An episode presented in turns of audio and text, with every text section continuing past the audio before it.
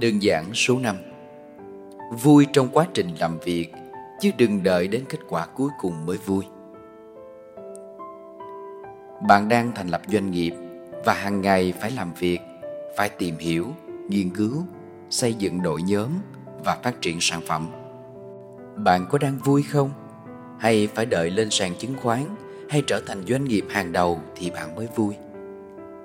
Khi bạn nhận ra điều đó thì sẽ bớt than phiền và hàng ngày bạn sẽ vui trong nó.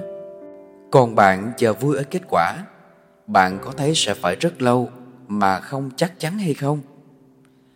Bạn trồng cây và hàng ngày chăm sóc chúng thì bạn vui mỗi ngày rồi. Đâu phải đợi đến ra hoa hay kết trái mới là vui. Bạn sinh con bạn ra và chăm sóc nuôi lớn chúng như vậy là bạn đã vui rồi. Tại sao phải đợi đến con trưởng thành, ổn định công việc, yên bề gia thất rồi mới vui? Tại sao bạn tự làm mệt mình như vậy chứ? Bạn vui trong lúc nấu ăn và lúc ăn, chứ bạn có đợi kết quả sau cùng của bữa ăn để vui hay không? Bạn sẽ tự hiểu điều đó là gì.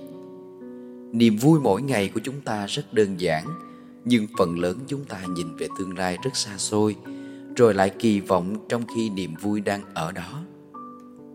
Mỗi lần bước về phía trước là ta đã bỏ lại những niềm vui ở phía sau.